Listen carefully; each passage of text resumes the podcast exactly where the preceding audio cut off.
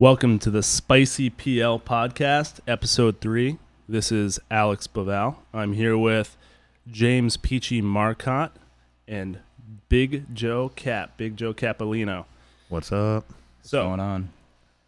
we've heard your feedback. You know, we really do appreciate you listening. We're actually really surprised by how many listeners we've had on the first couple episodes. We threw this thing together just for fun. We're bored.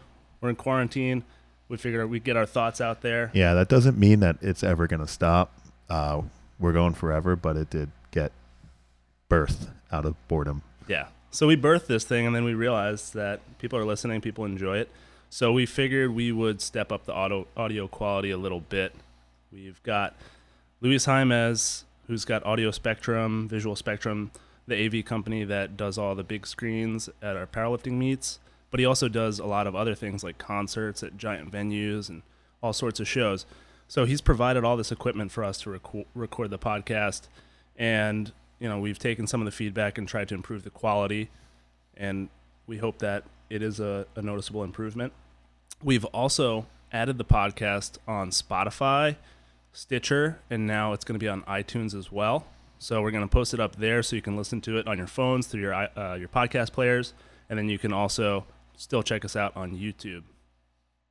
Um, with that said, Luis Jaimez is actually not on this episode. He's, uh, you know, we decided that because he does so much business um, and is very visible at Raw Nationals, the Arnold, other powerlifting meets, even other federations, um, we're starting to, you know, spice it up, talk shit about people, you know, that um, he's not going to participate. And uh, so, you know, Yeah. RIP to Luis's good stories and experience. Uh, I think here and there we'll have him guest, but uh, right now the three of us are gonna keep it rolling. If we want it to be as spicy as possible, we have to be able to say whatever we want. You know, not thinking about business interests. Yeah, he wanted to put the governor on some things, and we had to just throw him out. We just got rid of him. Yeah, maybe in the future, maybe a guest appearance here and there, but I don't think he's going to be Yeah. a, a regular. Yep. So anyway, let's get kicked off. We've talked shit about Thor for the first two episodes, so why not? You know, I mean, obviously we got to follow up after gotta the follow shit up. went down. Yeah, we'll wrap it up here. So know. yeah, on Saturday, you know, streamed on ESPN the Ocho. He uh, did three attempts. Um, was it 420, 465, and then 501. Yep. I, everything was fucking smoked. So it was awesome. Um, just just in the manner of just keeping it quick. I'm just gonna say I still don't think it's a world record. I think you know he weighed like 450 pounds. Um, that's not going to travel well, even if you have to just leave your own town to go to another city in Europe or, you know, like um, Eddie did his in England. So that comes into play. Like no one's really traveling when they're going to deadlift 1,100 pounds. But, um, you know, I didn't like the 15 minute clock on the attempts. Um, all the weights were dead on balls, 25 kilos when they showed the scale, but you don't know that the scale's calibrated. And also his dad was the one weighing them in. I mean that doesn't. I mean, I don't. I, that's just funny, but I don't think. Yeah, it's just like they I'm could have found somebody else or let the referee weigh them in. But um, I, I don't question their rogue weights. It was a rogue bar. I'm assuming it was a rogue deadlift bar, which is fine. I think everything. I think it weighed what it weighed. But the way that thing was whipping around, yeah, definitely. Uh, I'm- it wasn't a. It wasn't an Eleiko power. I just think it's unfortunate. Everybody posted immediately new world record, new world record, and now obviously you know at Giants Live, you know whether it's Thor or somebody else or Ivan Makarov, you got to go for 502. No one's going to attempt 501. So in essence, it is a world record, but I I still think it shouldn't have been counted as what's official in strongman anyway. I don't know, but you know it was it was a cool event. I will say that afterwards we watched like the Tetris World Championships and they had way better production quality announcing and we were like on the edge of our seats. So I don't know if it's like an indictment of the strongman or the deadlift as a sport, but like even me, a deadlifter, I was more entertained by Tetris, Worlds. Yeah, Tetris that shit was crazy, bro. Yeah, I was on the edge of my seat for Tetris Worlds, but The mini golf was insane. I got to be honest. Those guys can kill it. There out was there. a lot of good shit on. I just think like I like Laurence Shahlaei and the guy who did the announcing for Thor was pretty good, but I mean the oh, the announcer for Thor was it was okay. whack, Laurence Shahlaei was good, yeah, but like they could have stepped it up a little bit. I mean Tetris Worlds was insane. insane. Yeah, I mean, Thor's definitely got more in the tank. It was a crazy impressive feat of strength, and you can't take that away from him. I think he's got more, definitely more in the tank. Yeah. Well, I mean, that's if He's he healthy continues now. after this fight. Yeah, well, that's true. I mean, Well, that's the thing. So like he can definitely do more. He seems healthy, as healthy as you can be at 450. Like you know, I wouldn't be surprised if he, you know, takes a takes a dirt nap any second. But um, you know, so are you saying he looks unhealthy? I'm saying at 450 and the amount of drugs and the amount of food that you know a lot of strong men have died prematurely. Um, Yeah. at smaller sizes. Thor's the biggest I've ever s- seen anybody recorded. But either way, you know, afterwards it's more trash talking between Thor and Eddie Hall, and it's revealed that there's some kind of contracts for a boxing match. So you know, we already know that they signed the papers and whatever, so suspense is gone. But Thor posted he's all in, only focusing on this fight. Problem is that fight is it's in September, September of 2021 in Vegas, so I would assume preparing for a boxing match uh, that's going to be on pay per view of any like real boxing rules, he's going to have to lose a lot of weight. So, you know, my first reaction is it's just horrible for the sport of strongman. Like he was the biggest draw. Strongman's become really popular. You've seen the Arnold being streamed on mainstream channels with Rogue getting involved and Thor being there and he's Game of Thrones and this and that. So without Thor being 400 pounds and presumably trying to win World's Strongest Man and next year's Arnold, it's kind of a bummer for the sport.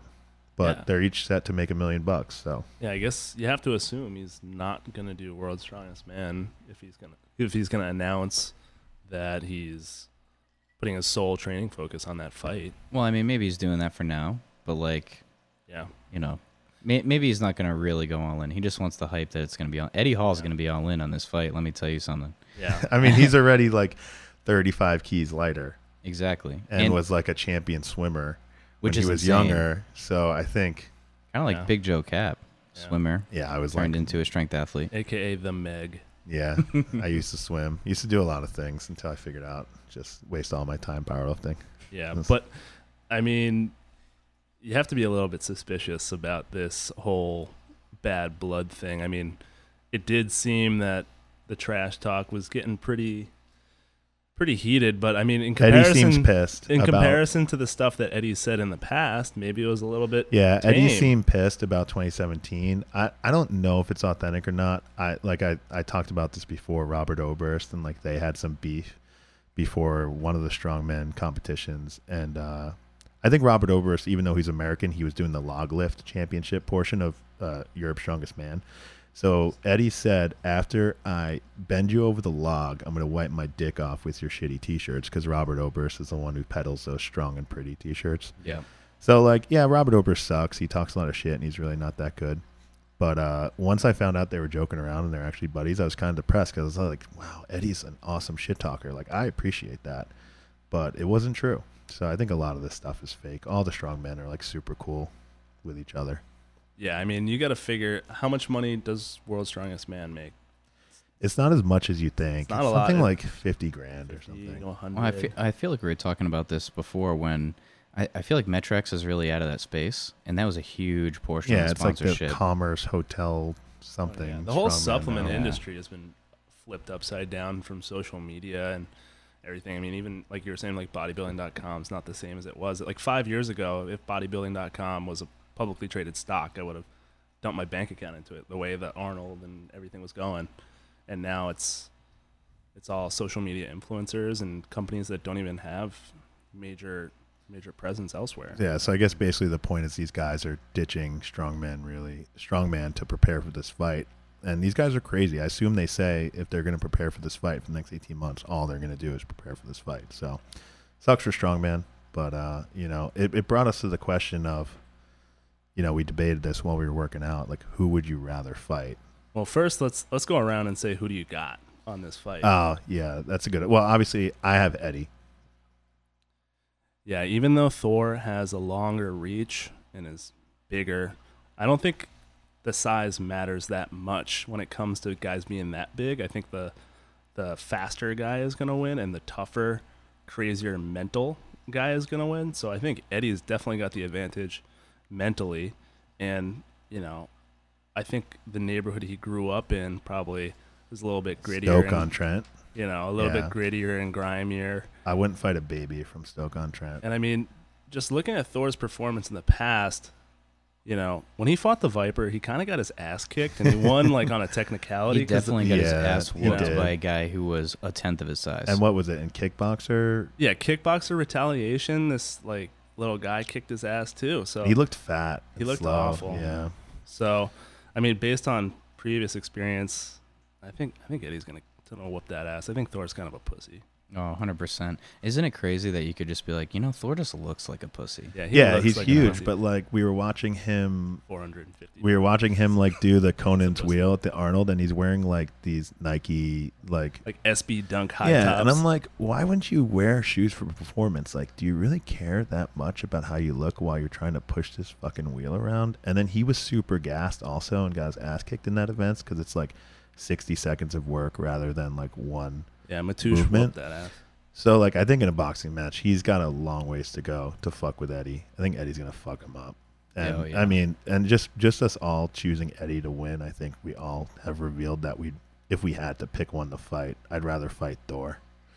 10 out of 10. I mean, 100%. Eddie's just so scrappy, and you know he's never going to give up, you know?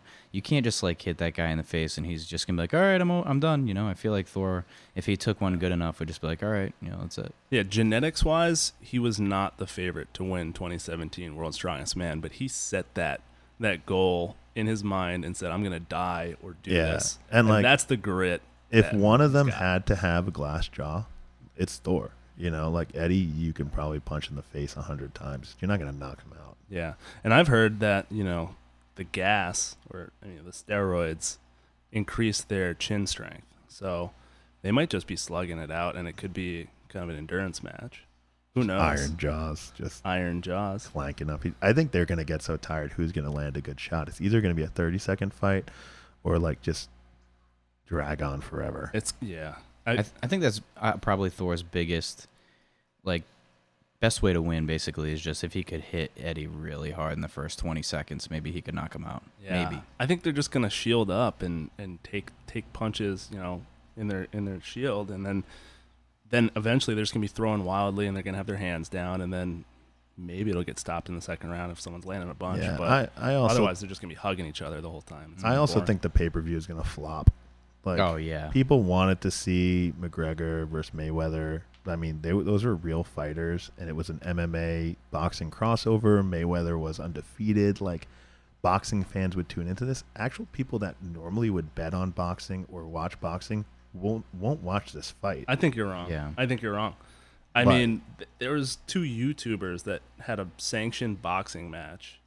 Uh, f- I forget. I forget the two names. Doesn't matter. See, you forgot them already. What, Yeah. Something TK, something. Uh, I don't. I'm not a big into YouTubers, but they're huge YouTubers. They have multi-million, you know, number of subscribers, and they did a legit boxing match, and they did a rematch too, and they made a shitload of money. really? Yeah, Maybe I'm wrong, man. Maybe honestly, we the might two be in Vegas. freaks. Yeah, We might be in Vegas. I'm gonna watch fight. it. I, Yeah, we're we should definitely go. We'll just go to Vegas. Maybe we for the should do live coverage. Yeah. I- ICPL pod. I live think it's going to be successful, but I, I also think it's it's pretty suspicious and pretty obvious that this is a complete money grab and pre-planned out. They have the event and date announced, and you know, two days after this whole thing goes down. Yeah. So I guess you know who would you rather fight? I think we all would rather fight Thor.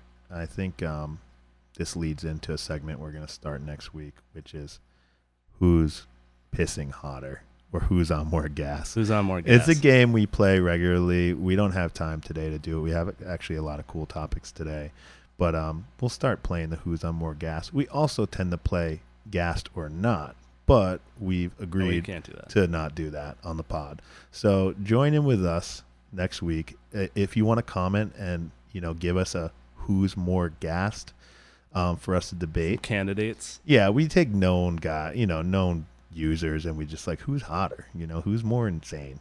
Yeah, who's pumping more diesel? Yeah.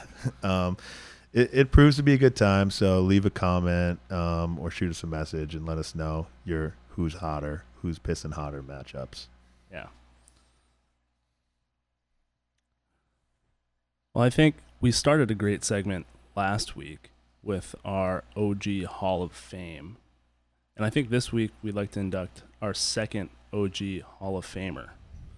Now, we want to diversify, and we think that this candidate is very, very deserving of this title. Hundred percent. She's way out there in terms of personality. One of our one of our favorites. She's a great friend of ours. She's super outgoing and just wild, and she's one of the greatest female powerlifters of all time. I think. Undebatably, in my opinion. I think definitely one of the greatest. I mean, pure powerlifting wise, she could be considered the greatest just based on accomplishments, records broken. So, you know, if you can't guess, we're talking about Bonica Brown. Um, and I have some of her stats here just just to read off because I think some of our listeners are equipped lifters or maybe most of them and then we probably have obviously have some raw lifters, but Bonica's uh, been able to win six straight classic IPF Worlds, and that's on, on the raw side. She's also won five total um, open equipped worlds, uh, not straight. There was one year she didn't attend, but um, that's just in itself 11 world championships, pretty much evenly split Both ways. both ways. Um, you don't find that a lot. It's very rare, m- male or female, to find people that are that successful on both sides. Um, and she's also happened to dominate and win the 2017 World Games, which is an equipped meet, and uh, at the time is you know the highest level you can go in internationally recognized powerlifting. It's once every four years. Uh, you know, I lifted in that meet. I lifted the same day as Bonica. I watched her easily squat like 690 and then pass her third and then still win the the meet on Wilks points at the time um, easily. So Insane. yeah, passing attempts and beating the best powerlifters in the world at the biggest meet ever. Um, so I mean, obviously she's just an amazing competitor. Her PRs, she's you know a super heavyweight female, squatted in equipment 716 pounds. She's benched 485 pounds and deadlifted 574, which is uh, at least an American record because there's a chip on there. Um, she was the first woman to walk out and without knee wraps or suit squat 600 pounds raw. So she's done that. Um, her Did she- bench PRs. You do that? We'll No we'll way. talk about Not you guys in chance. comparison to Bonica in a second. She benches in the mid threes raw, and uh, she's pulled 551 raw, and her total is 675 kilos raw. Just just for you know comparison, equipped her total 793 kilos. So I was asking Alex before, like, how close is Bonica's total to yours? Like, Alex is a pretty big dude. He's 105, and he's pretty strong. Yeah, well, I did a meet last year. That was the last meet that I did raw. And let's just say Bonica's raw total is higher than that, but but He's made some gains. I've made some gains His meet then. was canceled in April. My meet was canceled. I was on track to, you know, to, to maybe beat Bonica's raw total. I think she's definitely got me on the squat. I've I've made some some strides in the bench and you and got her on dead. I think I got her on the dead. She's got but- you on the squat, yeah. And I think you would have outtold her, but you know, it's just we can play these comparisons, but it's pretty amazing that we even I mean, have she to sit here ass. and debate it. Yeah, you no. I, I was in She'd uh, whoop my ass for sure. I was in Dubai for uh, for Worlds with Joe, and I was training in the warm up room, benching like 145 keys or something, 155 keys, struggling for like a few reps. And Bonica's like, "Oh, that's my max." I'm like, "Oh, Yeah, even Like, me training um, on site for international meets, Bonica jumps in and we've trained together. And she's the best." Yeah, I remember squatting like four reds one day. It was like five weeks out of world, I'm f- five days out of World Games. We were training in the training area, and she just strolled up and did the same as me. And I was like, "Damn, I even feel like a moron at World Games when Bonica swoops in and just takes over my rack." But it was fun. She actually taught me how to put on SPDs that day. There you go. So, Peach, um, you know, last week with our OG, we had a great story.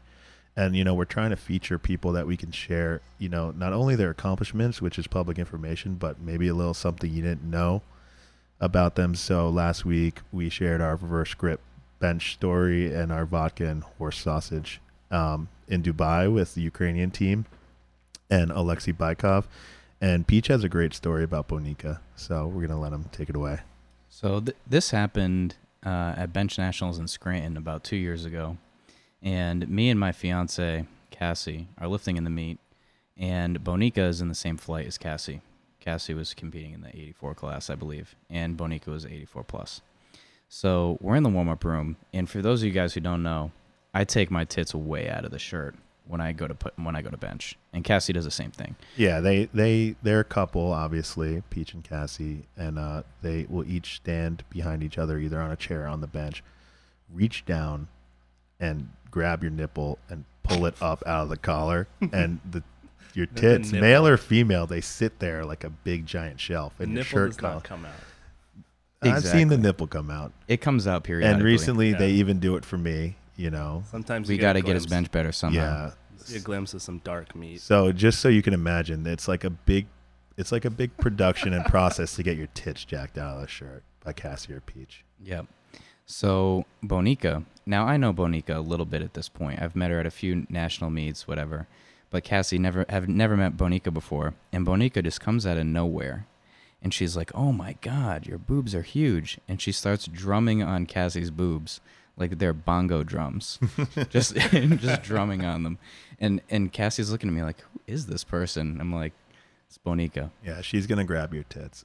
If you have big tits, you know, I think Bonica has big breasts, and so does Cassie. And you know, we're we're not trying to draw attention there. It's just fact. You know, Yeah. If you And, go on uh, Bonica's Instagram, you can see them she's for not yourself. shy. She's not shy about it. She's you know got a personality as as big or even bigger. She's single for all you guys out there. Yeah, and she does love Pokemon Go as well. That's a bonus.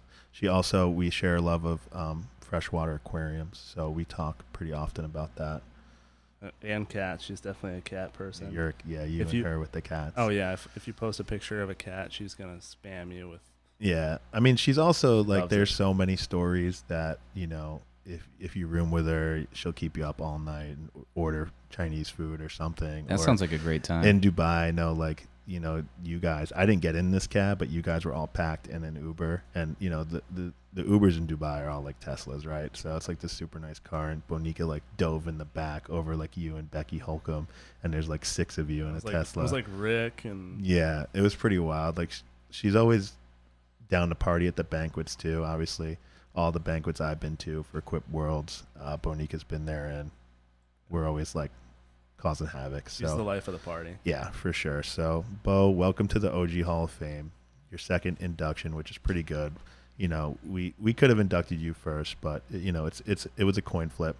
So we love you. Um, I know you're gonna listen to this. So Well, also to go with um, with our first OG Baikov, um, you know, there was a bit of training advice that you got from Bonica. Oh, that's right. And so yeah, I totally forgot this is about a great that. story, by the way. Yeah, so like at 2018 Worlds, Bonica like fucking dominated and won, and I lifted like absolute shit, and I missed my second and third deadlift attempt of 755, which is typically like around my opener. You know, I pulled over eight, and um, I was just having a down training cycle on the deadlift, and Bonica was like, Joe.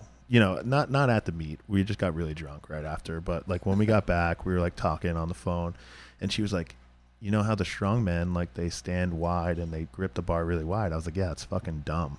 Like such a long ROM. She was like, no, you got to try it. Like you have a super strong upper back, and like it activates your lats when you take this wider grip. And so like her theory is that that's why all these strongmen do it because they have huge fucking lats and backs from all the stuff they do. And Bonica has a super strong back, so she told me she started pulling in the high fives once she widened her grip out, literally widening her hands wider than you know straight up and down. So you do maybe increase your ROM a little bit, but she said the power off the floor is, you know, it's just improvement and it leaves you room to bring your shoulders through and forward and lock out. So I tried it, and four months later at the Arnold, I pulled 804 easily, and I've been pulling, you know, in the low eights since then. So uh, thanks for that training tip, Bonica. So like, not only is she super talented at powerlifting herself, she's down to help you out um, if you're in need. Um, so that was a great tip. So yeah, I guess we got to include a train. Now there's too much pressure on our OGs. We got to include Well, a good story and a care- training yeah, tip. we're careful with our selection. You know, we're careful with our. yeah, selection. you got to do a lot to get in here. You can't just be like a good lifter. And like try to get up in this Hall of Fame. You yeah, know? that, that doesn't make you an OG like winning a worlds like that's everybody's enough. winning medal gold medals out there anyway. You you, you got to go above and beyond. So Yeah. that's that's you, Bonica. You gotta be. You gotta have been in the game for a while and have multiple accolades to your name. Yeah. And be a crazy motherfucker. Yeah, it's it's both. It's it. So welcome, Bo. Last week we left off our podcast with a little bit of a cliffhanger. We wanted to do some training talk. We wanted to talk shop. Now Joe has equipped excellence. He's a he's been coaching powerlifting for quite some time. Um, Peachy's been in the game for a long time. I myself have been in the game a little a little bit. I mean, I, I've been powerlifting. I had a bodybuilding stint. Yeah. I had a there's kind of an off and bodybuilding stint in the middle, but Yeah. I've been powerlifting since 2011, Yeah, raw and equipped. raw and equipped. You know, Peach is Peach is uh, a, been to a open open bench worlds. Well, as a Well, junior. junior, junior, and uh, I get invited to open, but I couldn't go that year. Yeah, so Peach is known on the bench circuit, equipped, and he's also the best full meet handler in the world. Um, he travels with me domestically. If I can get him to travel internationally with me, I would, and that's coming soon. But uh, he, he's the best, so he knows what he's doing. He's been to a lot of big meets with me Yeah. and himself. So Yeah. So what we wanted to talk about was RPE training and what our opinion on RPE is. So RPE, I'm sure if you've listened to this podcast this far, or you even have found this podcast, you know what RPE is. Rate, Rate- of perceived exertion. rating of perceived exertion, and you know, it's uh, really popular. Um, every Instagram post you see now is like, "Hey, I did this at RPE, whatever." So you know, you have to know what it is by now. At But, uh, Bay State, we love to troll it a little bit. We go with ORE, observed rate of exertion. Because we don't trust ourselves. You can No. only trust your training partners to give you the true shit. Yeah. yeah. so I'll start off and say that, you know, I think it definitely can be a very good tool that can it can be used to not really I I I'd Lower your load. I'd say it really depends on the athlete, um, and and the coach needs to make a, a very wise decision on who they allow to use RP and how much freedom they give with it, because a lot of times you can set someone loose, and if you're not if you don't have enough supervision, it can be abused. Yeah, that's definitely true. I mean, my thing with RPE is that it's so hard to, you know, realistically grade yourself on how the lift went, uh, especially during the lift. Um, so, you know, if you have training partners who can give you some feedback on the on on the RPE that you should assign to a certain lift, maybe it could be effective. Um, or if you have video, but video can be misleading too. Yeah, I've, I've you know so many with you. times stuff has felt hard, and then the video looks better. Uh, but that's you know your exertion is still the same. Right. Um, just because something looks better in bar speed on video doesn't mean it should be a lower RPE. I think that's a big problem because everybody is lo- everybody is obsessed with video. I mean, even me, I used to hate videoing anything, and now I video like every, a, a lot of sets from my coach at least. Mhm. So yeah, I think video definitely muddies the waters a little bit when trying to assess your own RPE and you know how to progress. Yeah, it also depends on you know at what point during your training the lifts are even occurring for you to make an accurate comparison to oh I did this weight for this many at RPE eight uh, you know two weeks ago but now it's a nine you know do I need to change something? I, I think you know the programming needs to be you know logically ordered. And a lot of times adding some sort of percentage based suggestions and then RPE or vice versa adding Yeah, the RP as kind of a sanity check is is probably a more wise I think- decision, so that the coach, you know, knows that what they've planned is is what's yeah, going I think down. percentage based or RPE training, like if you have a little bit of the other to support it, it could be really successful. So I Mhm. think RPE with like percentage based caps, um, like I would consider training that style. I just haven't, and I would consider maybe coaching that style in the future. But I I coach percentage based. That being said, you know, if I'm talking with the lifter and something needs to be adjusted, we can adjust by a, a increment of a percent point, or we could just adjust by a weight increment. Say, you know, take this stuff down 10, 20 pounds, or, um, you know, I I prefer percentage based training because I like to control the loads, you know, day to day, week to week, um, that the lifter is doing. Um, with RPE, it, it enables people to, when you're feeling good, you could go hit a huge PR in the gym. Right. And, um, you know, I think that's great. And people will be like, oh, I felt great bar speed wide. Like, it's not to. Wow, Alex, you're really. You We okay, shouldn't buddy? drink as much during this thing. Alex gotta go take a maybe a smoke break. Yeah, I think so. He's he's he's coughing up a lung. Maybe he needs like two cigarettes now. Yeah. Either way, um, what I was saying is, I think even a huge PR lift done at a what's called an RPE eight or something in the middle of a training block, it's not advisable to me because I think it has a a long term effect on the rest of the training block that people don't account for. So. I'd rather control that with percentage based training. And I want my athletes to know the numbers they're going to do that day. Think about it, whether it's before or after work or whatever, or on a weekend. You're going to the gym, you have an objective, you're focused on it. There's no guessing games, right? Right. You're going to execute the lift. And then, you know, there are days where we're going to go heavy. We're going to hit heavy doubles and singles later in the cycle. And you're going to have to execute those whether you feel shitty or whether you feel good, right? So there's no auto regulation. Fuck auto regulation, right? Because what are you going to auto regulate the day of the meet? Right? You don't want to have to auto regulate. You want to be trained to hit the numbers that are loaded on the bar. That's what percentage based training does over a long period of time. I've walked in a lot of workouts scared out of my fucking mind. Like, Mhm. I don't want to squat Yeah. 950 today. I don't feel it, you Right. know. Um, but you fucking do it. And so there were days where uh, meets that I've done where I flew in the day of the meet, stupid shit like that. Guess what? I hit the numbers You did hit the numbers that day. I didn't. That was wasn't. amazing. There was no auto regulation, right? And that that I like to train everybody long term um, in that style. And you know, I- I don't try to hold people back.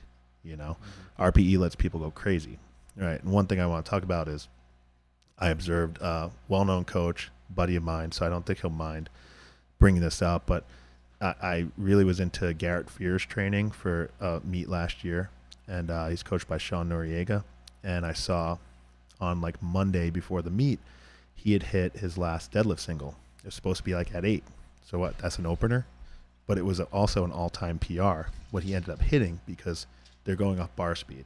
Right. Well, guess what? Six days later, he didn't pull over eight.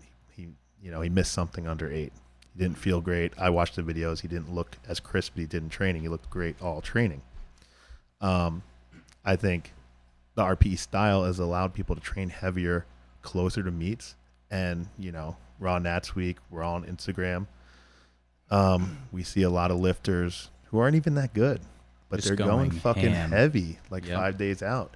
And they're like, well, the bar speed's good. Well, maybe the fucking squat was high, and you still had that super huge load on your back, and now you can't execute that to depth. Like, there's so many things that should be taken into account. I think.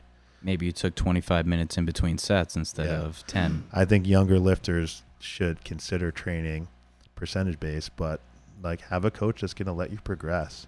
you It's know? also the system, right? So whoever's coaching them is telling them to do heavy singles or maybe maybe not heavy singles. Maybe they're saying RPE seven or eight or it- no, it's- it's no the- one knows. It's a lot of young people with raging hormones in the sport. You can't. You have to have a really seasoned and experienced lifter to hold themselves back. Yeah. Um, you know, for the benefit of the next day, right? Yeah. and uh, it just you don't see it and you know a lot of people get a lot of gratification out of posting you know a huge deadlift five days out of meet you know they want both it's not to say they care about training more everybody cares about the meet more but they want both but you can't have both Yeah, yeah, I agree with that. I I just say that as a caveat, RP can be used. Oh, it depends on 100%. depends on the coaching and the programming. I mean, how would you see people hitting heavy singles? How would you recommend someone? Pe- for a I, I think it's a oh how I'd mm-hmm. recommend well I just want to say I think RPE is a good a tool that's popular right now because you don't have to know anything about the lifter. And there's so many good there's so many new lifters coming to sport that a lot of these coaches can grab up these new lifters and have them train RPE style. And you know they're getting beginner gains but it at RPE whatever but it seems like wow this coach is a genius. And they don't really even know what the lifter is capable of and there's no controls and that might work good for 6 months. But then once a lifter has any amount of experience they should change their style. As for me, you know, if I'm training someone for a raw meet, which I do a lot, even though my coaching service is called Equipped Excellence, um, you know, I have squat and deadlift are those singles are in separate weeks. The heaviest part of the training, we'll just skip to that. We're linear, linearly progressing up to heavy singles um, throughout, like maybe say 12 or 16 weeks. But say in three weeks out of the meet, we're hitting our heaviest deadlift singles. Never 100%, maybe up to 98% of what I think the goal the meet day would be. Um, multiple singles to be prepared for the platform, not just one, right? Because you have to be able to take one after another. Um, the squat would be at two weeks out. Same deal. The bench, you know, you could bench pretty heavy up until seven to ten days out of the meet. I think the upper body always recovers better than the lower body. In the lower body, you're managing two lifts, so you're managing more stress and fatigue, right? So that's typically the way I do it. And then the week out, we're still lifting heavy, but we're not lifting singles. We're not lifting above 90%. We're in between 85 and 90%. I like to I like to utilize doubles a lot, especially at those weights close to the meet. You might be able to do that 85% for five, but um, we do it for doubles. Keep keep keep the loads higher, keep the execution up, keep people doing the lifts.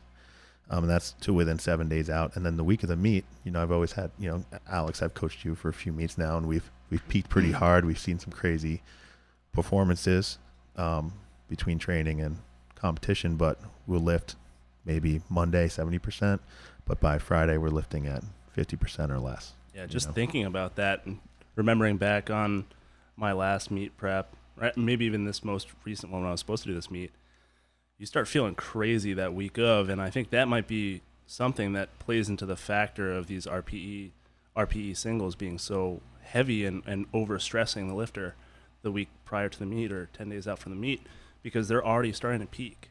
Yeah, one guy I coach is the you know had, had won M1 nationals and USPA uh, at 220, and he you know he tells me, and I've coached him for four or five meets now, uh, you know over the course of the last 18 months.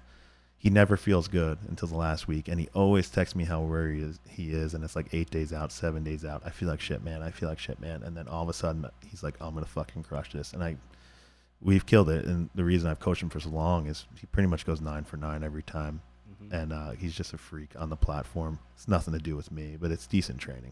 Yeah. Um, and he, and we peak him well. My lifters never feel fresh for a train. So I never mini peak somebody's. Let's see what you can hit in the gym. I don't give a fuck, right? Because I'm all about the long term, right? Um, and you know, for for classic training raw, it's easier. You could go, you could hit pretty high percentages or intensities every week, and progress linearly for a longer period of time and recover. So it's a lot more simple to me. Um, when people try to use RPE for equip training, I think that's where it gets fuckety. Oh yeah, that, Yeah, that's, where shit goes off the rails. So when I train equipped lifters, unless it's a lightweight female, you know, you do have to take into account gender, weight class for certain things you're doing. Um, I don't generally have a bigger guy. Let's just assume I'm coaching someone who's like me or like Alex or even like Peach. These guys are 105. I'm not, never going to have you squat over 90% of your equip max two weeks in a row. Never. Never. Doesn't matter if you're doing it RPE 7 for a single and then you're doing it RPE 8, you know, the next week. I, I don't even care about the RPEs. So typically it's like not daily undulating, it's really weekly because I'll play off the squat and deadlift training. So the, the deadlift will be heavier one week and you'll still squat in equipment, but maybe at 85 to 87.5% for doubles. And then the next week it will flip where your deadlift's a little lower. Maybe you're doing some singles, but even below your opener or something that's opener ish for you, but you're squatting heavier. Whether it's, I love heavy doubles in gear, um, but maybe, you know, close to me, it's a single. So that's one thing I think with RPE training, people are doing a lot of singles. Not only doing singles in every lift weekly, sometimes they're doing them daily. Um, you can recover from that in raw, and that's kind of the trend right now. It's going the way of Olympic weightlifting, where you're hitting high intensity singles all the time. I don't have experience with doing that personally, but I can imagine long term it's not great for powerlifting, um, just because of the loads. Um, but with equip lifting, I think that's just out of the question. You just get wrecked. It'll wreck your body. I mean, I just I just did a shirted bench, you know, yesterday, and I did approximately, you know, around 90% of my max. And I feel like I got hit by a fucking truck. I mean, there's no way that I could do any yeah, kind of next week, even next week. you would bench like shit. Oh, of course. So when I was younger, I used to try to do like, oh, I'm gonna fucking two board 800 pounds, and then the next week I'm gonna one board 750. Guess what? My forearms feel like they're gonna fucking break the next week. Mhm. Right. So I I've learned over years and years of coaching myself how to coach an equipped lifter to success. That's really what I've specialized in. But I started coaching classic lifters because number one, they're asking me to, and number two, you know, that's just majority of powerlifters right now. So I've learned how to train people both ways. There's no one system, but I think the RPE system could work for raw. I don't utilize it. It definitely I would not use it for uh, um, equipped training.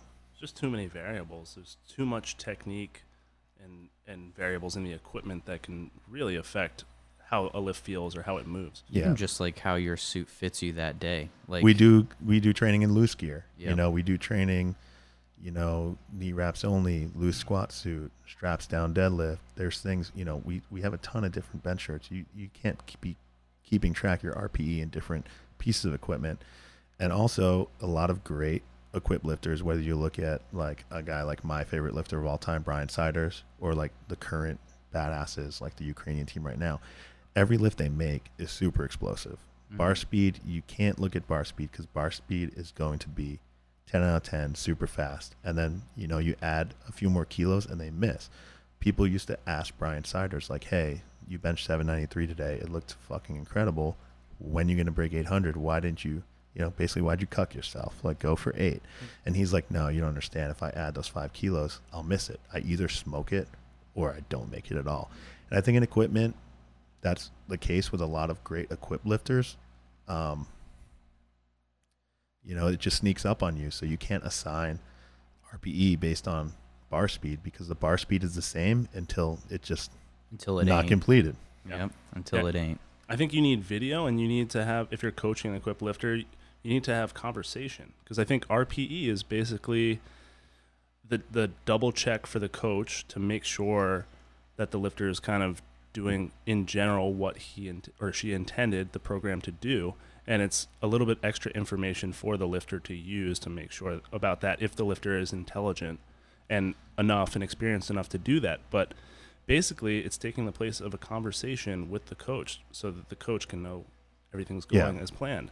So i think with equip there's just so much more information that the coach needs and you know a number is not going to be enough. I think the biggest problem with having RP with equip training is that you could be working up, working up, and you just absolutely obliterate a weight, and you're like, that was at RP seven, no problem. And then Yeah. you go up like 20 keys, and you just get smushed. And know what's going to happen is that's going to ruin your training cycle now, because you were trying to go for at eight, you're getting cocky, you're like, oh, I smoked this, you went up too heavy, and you got crushed. So guess what? Now you're at RP Uh, the 11. ripple effect of a bad training session in equipment is like it could ruin your month. It could because then your your your body just doesn't recover from it.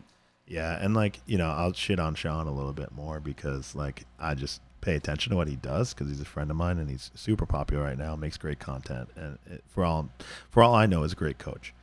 But he uh, tried his hand at coaching some equipped lifters last year, and uh, I didn't see good results. I mean, Corey Jordan was one of them, and Peach, you've competed uh, in at collegiates against this kid. He won four collegiate nationals, I believe I believe he did. and then he went to a junior worlds and uh, just didn't look crisp after you know the repetitive singles singles singles um, and also some other people that you know um, He coached s- that he day, coached yeah. at collegiates and just didn't go well and you know it, it's good for him to try it but you know you could leave it to the experts you know what i'm saying Absolutely. and then and then just just building off that i you know we have to talk about mike Tuchscherer a little bit. When we talk about rpe you know he's the first person to steal the term from the book and actually start selling it. So um you we'll know. give him a little credit. He adapted it for powerlifting. he adapted it to powerlifting. Yeah. And uh you know i've seen him ruin more good athletes publicly than not. So like totals going down like brett gibbs or kelly Branton. rest in peace kelly Branton on the juice bench but um you know, I, I two things come to, two guys come to mind when I paid attention to because I competed directly against these guys. Is Nick Waite, a great raw and equipped lifter, did World Games in 2013. Uh, he's a cop in St. Louis, so hopefully he's doing well right now. And um, Blaine Sumner, which obviously you know I tend to talk about every week because I've been directly competing against and getting my ass whooped by Blaine for 12 years, and he's an amazing dude. But um, they both went with uh, Mike T coaching for a meet cycle, which by the nature of what they do were high profile meets, and they were posting their training. And he had them doing pretty much mock meets five days out. You're, you're doing your opener, or you're you're finding your opener, You're whatever terms opener, they used yeah. five years ago. What the hell are you finding? You know, I know my opener's like two months out. Um, you know, let's just say those meets didn't go well and they didn't stay on with Mike for multiple cycles, right? So that was, you know, Mike trying to adapt the RTS training, which we've seen, you know, younger lifters, raw lifters get some success out of. I've seen a lot of experienced lifters, raw and equipped, not really get that much out of it. I think once you're so experienced and you're not looking for 100 keys a year on your total, you're looking for 10, percentage based training is the way to go. Absolutely, absolutely. I mean, the other thing is too is like on on that like last week of the meet, you could really. I know we kind of talked about this a little bit, but you could really, you know, go a little too hard. Yeah, I I actually fell victim to this to the point where now I don't even do barbell lifts the week of the meet because I'll go too hard.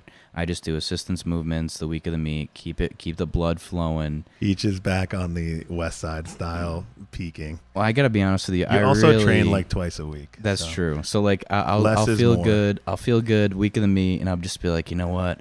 I'm gonna do 75 percent for triples, and then I'll just be like, oh damn, that was too much because I usually train once a month. Yeah, Peaches on has been experimenting with the less is more, which is maybe another training topic because we were talking about this the other day. How certain people were pushing, you know, train to failure twice a week, whatever. Maybe we'll talk about that another time. But I don't know. You guys have any thoughts to wrap up this conversation? Because I've I've definitely said a lot, so it's out there. I if think- anybody wants to debate me or leave a comment, that'd be that'd be fun. I think my biggest problem with RPE training in general is that right now it's really popular, and a lot of kids who are just started getting into powerlifting, you know, they might be in the gym, and percentage based training is very, you know, not so sexy. So they can get a percentage based training program on bodybuilding.com or T Nation or whatever, and then they do that for a little bit and they get bored. So then they see these guys on Instagram and they're like, oh, this guy does RP training. I'm going to sign up for his $200 a month programming. And, uh, you know, it just seems like a little too much of a money grab for me. Yeah, it, it allows for a lot of cookie cutter uh, programming and coaching, and you know, I've come in situations where I've seen lifters say, "Oh my God, you tell me like you give me guidance on assistance work, or you do all this, or you ask me what equipment I have available." Like, yeah, I'm making custom programs for you guys, um, and I think a lot of programming has been so boiled down. It's like you're gonna squat three by three at RPE nine today, and that's all you get, and you can do, you know, maybe do some hamstring curls after. I don't know, like there, there's not a lot of guidance being given. Um, so I think it allows for a lot of, you know, y- you need to do a high volume of athletes to make money coaching. It's just the, that's just the atmosphere right now, and tha- that's what this style of training has allowed because it's less attention to detail. Mm. Yeah, I think it's allowed for that, but I don't think all of it is necessarily that. There are some very good and responsible coaches that Hundred u- percent. utilize RP as a tool to like supplement the percentage based guidance.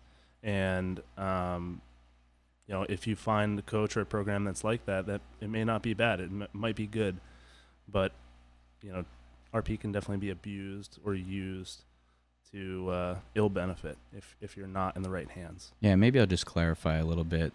Um, I think that a lot of the people who are newer coaches, you know, Oh, they're like 20 years old and yeah, coaching. It's a lot exactly. Twenty years old, It's a and co- they're doing the RP deal. Um, there is definitely coaches out there who incorporate RP who are, you know, Yeah, I think deserving of charging money for their no programs. matter if you're even 15 years old, don't hire a coach that's 18, 19, 20.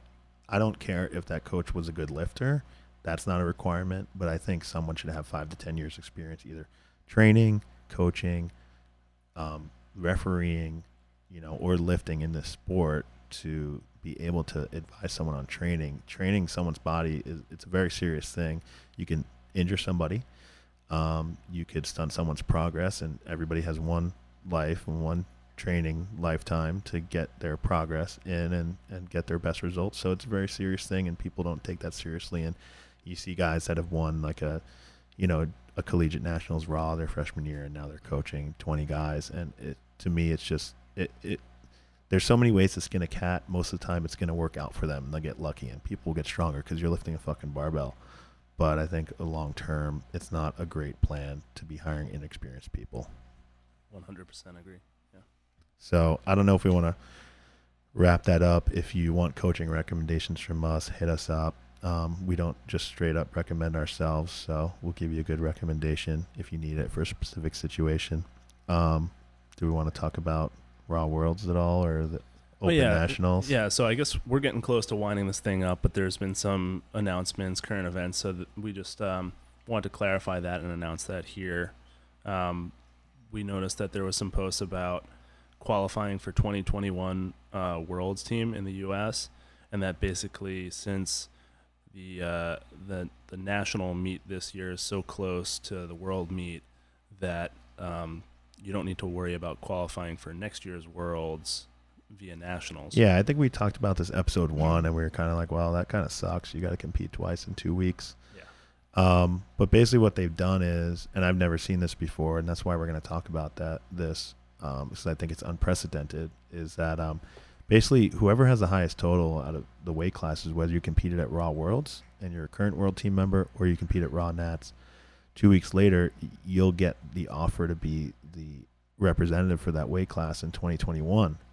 Uh, differs a little bit from similar situations. The only thing I can think of that's similar to this is when, you know, a World Games team, typically World Games is in July, and Open Nationals is in you know what used to be in June or is now in May.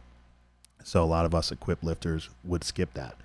You know, by USAPL rules, nationals is the only way to qualify for worlds, which for equipped is in November. So typically you're competing in May and November. It's split up nicely in the same calendar year, six months apart.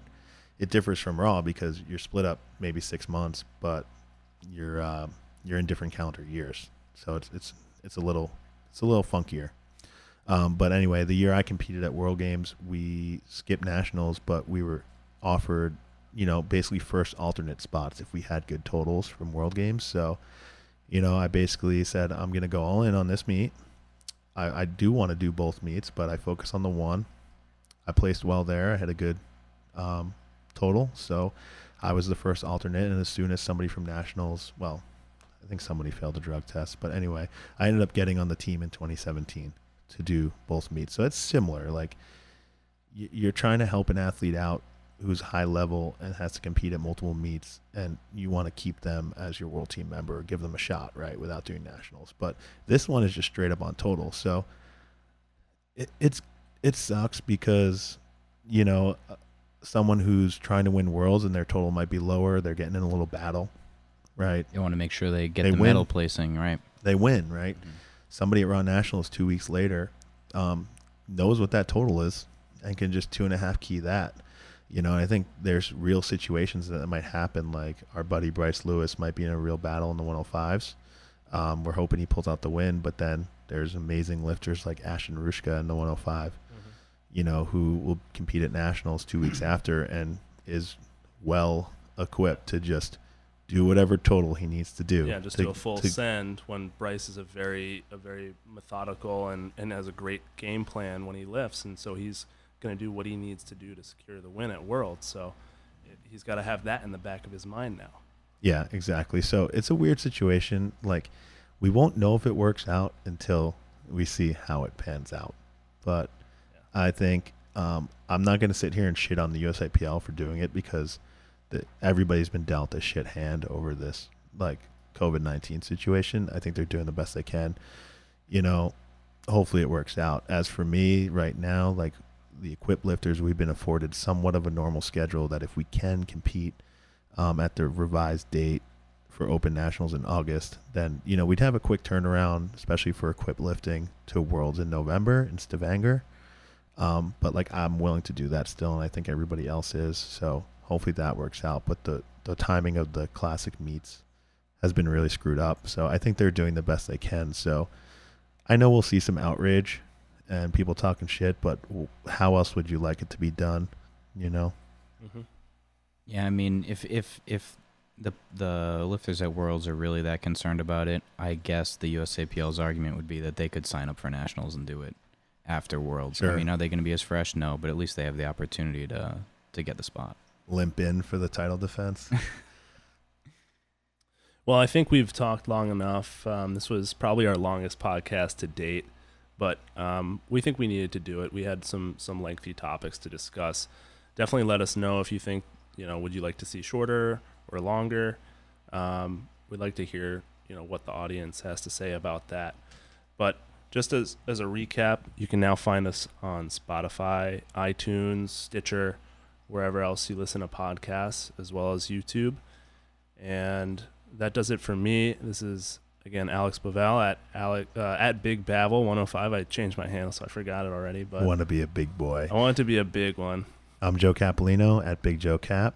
And Jim Peachy Marcotte at JL Marcotte underscore. You gotta change that to Big Peachy. Yeah, everybody Yeah. needs to be big something. Yeah, maybe maybe I'll change it to Big Peachy as long as it's not taken by some girl with a huge ass. Yeah, oh, oh, We're gonna run into some trouble, but We we'll get you find a we'll get you a stiffer drink next week, and then we'll change your Insta handle on you. Yeah. All right, that does it for us. Thanks for joining us. Signing out. See ya. See you next week. Yeah, I think that went smoother. A little, little less crazy. Yeah, that was good. But little, sp- I I I talked up the shit talking a little bit. Shit on my T.